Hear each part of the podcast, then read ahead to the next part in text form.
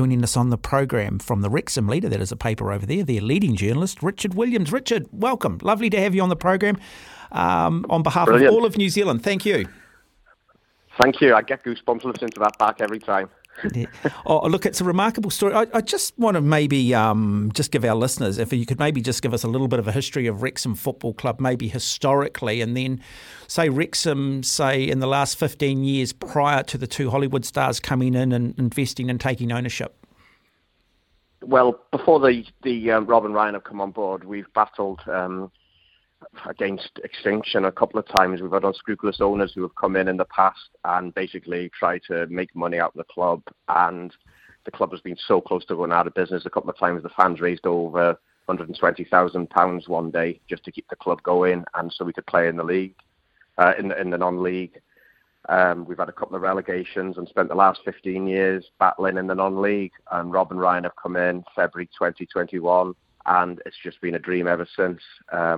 The Wrexham Supporters Trust stabilised the club, in all fairness to them, and we were keeping our heads above water and we were going okay, but maybe to take it to the next step, to get back into the Football League where we've got such a proud history, we needed a bit more investment, and thankfully Rob and Ryan were looking for a club to buy in the UK, and I'm very happy to say that they chose little old Wrexham and they've gone and put us on the map in terms of football in as well as in general, I think. Yeah, I was going to ask you that. How did Wrexham get connected with these two Hollywood stars? Why Wrexham?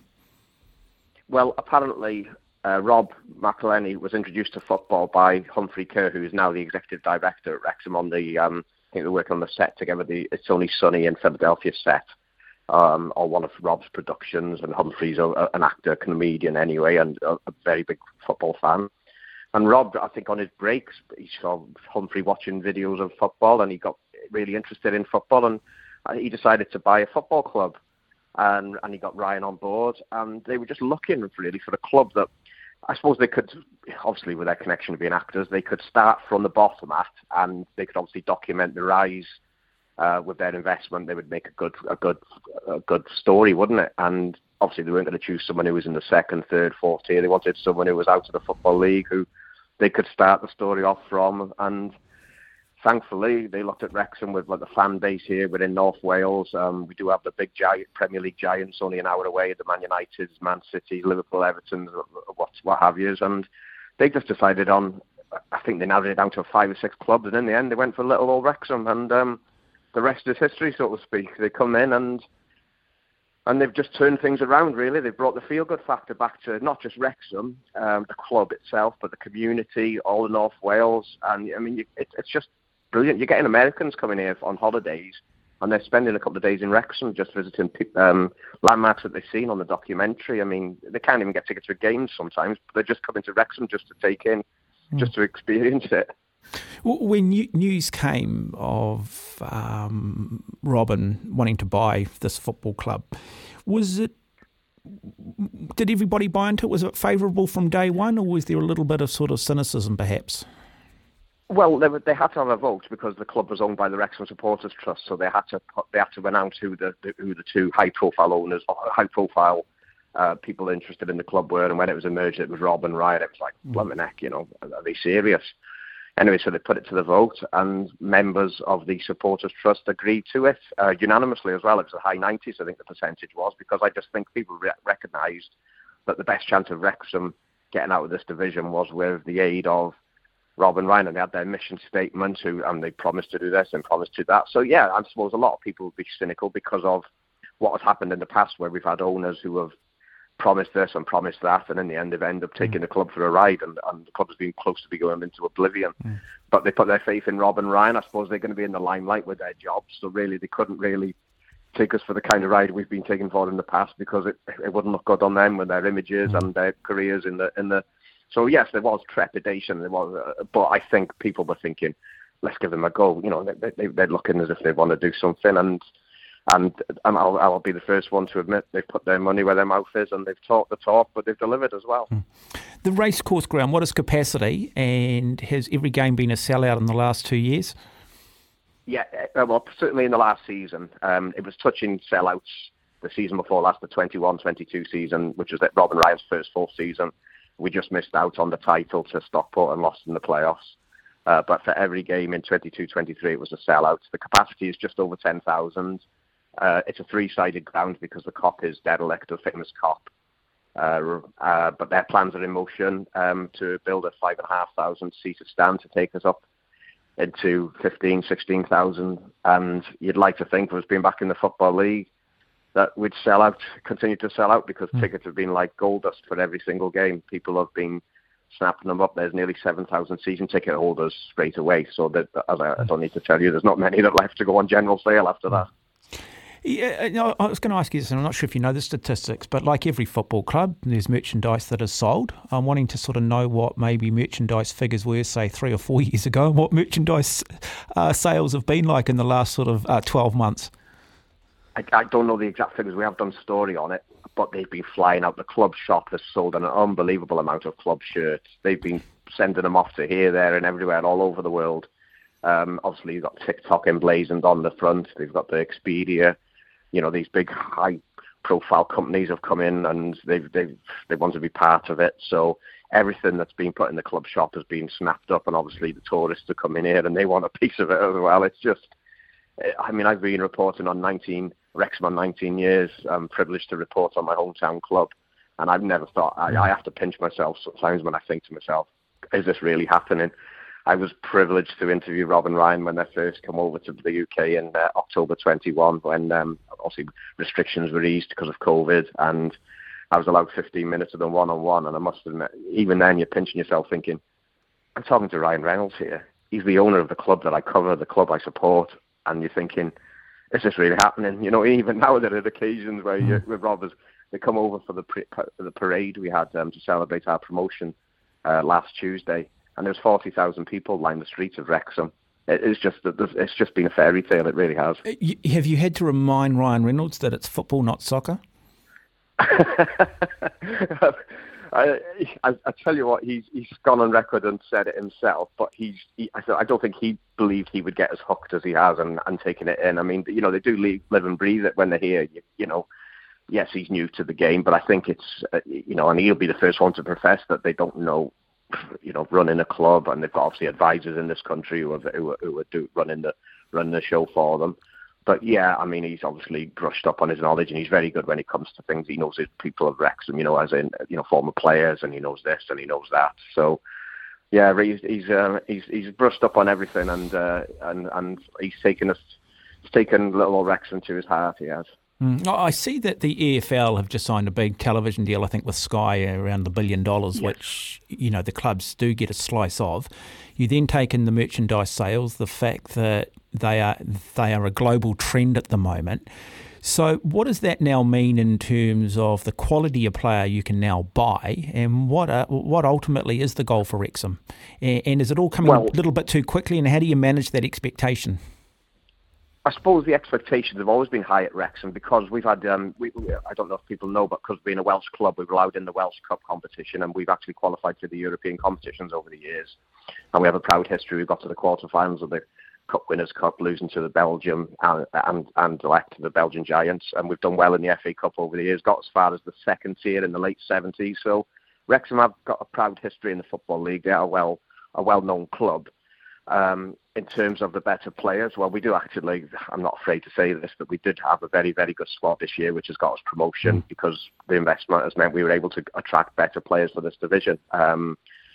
And, you know, some clubs maybe didn't like it, but we're not the first club in this division who have gone and bought their way to success because other clubs have been in the same boat where they've had wealthy owners, so, and Salford being one where they got the Man United former players. So Wrexham no doubt will be able to go out with all this money that's come in, and they will be able to attract even better players. The squad doesn't need a lot doing to it because obviously they've done so well. It's been a record-breaking season for us. We've had 111 points, which is the best ever in any of the top five divisions. So really, money shouldn't be an object going out to strengthen the squad further. And as Stockport are now fourth in League Two in the playoffs, honestly, Wrexham are one of the favourites for promotion again next season already, and that's without them even signing a player. So you'd be very disappointed if Wrexham didn't get into the playoffs at least, and certainly targeting an automatic promotion place because there's three teams go up automatically in League Two compared to just the one in the division Wrexham just got out of. So you know, I mean, a couple more promotions as we're going now wouldn't be out of the question. But obviously, as you get closer to the Premier League, which would be the big dream, which Wrexham have never, ever been to, I suppose you would need a lot more investments because the money that teams in the Championship are spending to try and get into the Premier League is frightening. But, yeah, I think just going back to what you just said then, you've got to manage expectations. We're going to enjoy this promotion, tackle League Two, which will hopefully lead to another promotion. But as the further you go along the road, obviously it'll get tougher and tougher. Mm. But I honestly do think the toughest division to get out of has certainly been the National League because when only one team can go up automatically, and we've been trying it for 15 years, it feels like a big job has been done there. But obviously, the journey is only starting. So as we all like to say here. You're listening to SENZ. We are talking about Wrexham Football Club, The Rise, one of the great Hollywood stories. Richard Williams from the Wrexham Leader, one of their leading journalists, is my guest on the program. All said and done, you haven't been able to get Gareth Bale across the line. Well, Rob's wanted a game of golf where he said he was going to try and entice him to come out of retirement and play. I mean, that would be a great addition. I know Gareth hasn't played a lot of football the last couple of years, but he's a Welsh giant. He's a Welsh legend, isn't he? One of the best players, if not the best player, along with the great John Charles, to have put on a Welsh shirt. So, I mean, that would be another masterstroke, wouldn't it, in terms of the bringing in a player of that calibre. I mean, even if he's not the player he was, he'd certainly have something, especially playing in League Two. I mean, he got Phil Parkinson, our manager, managed to entice Ben Foster out of retirement. I'm sure everyone knows the former England international goalkeeper.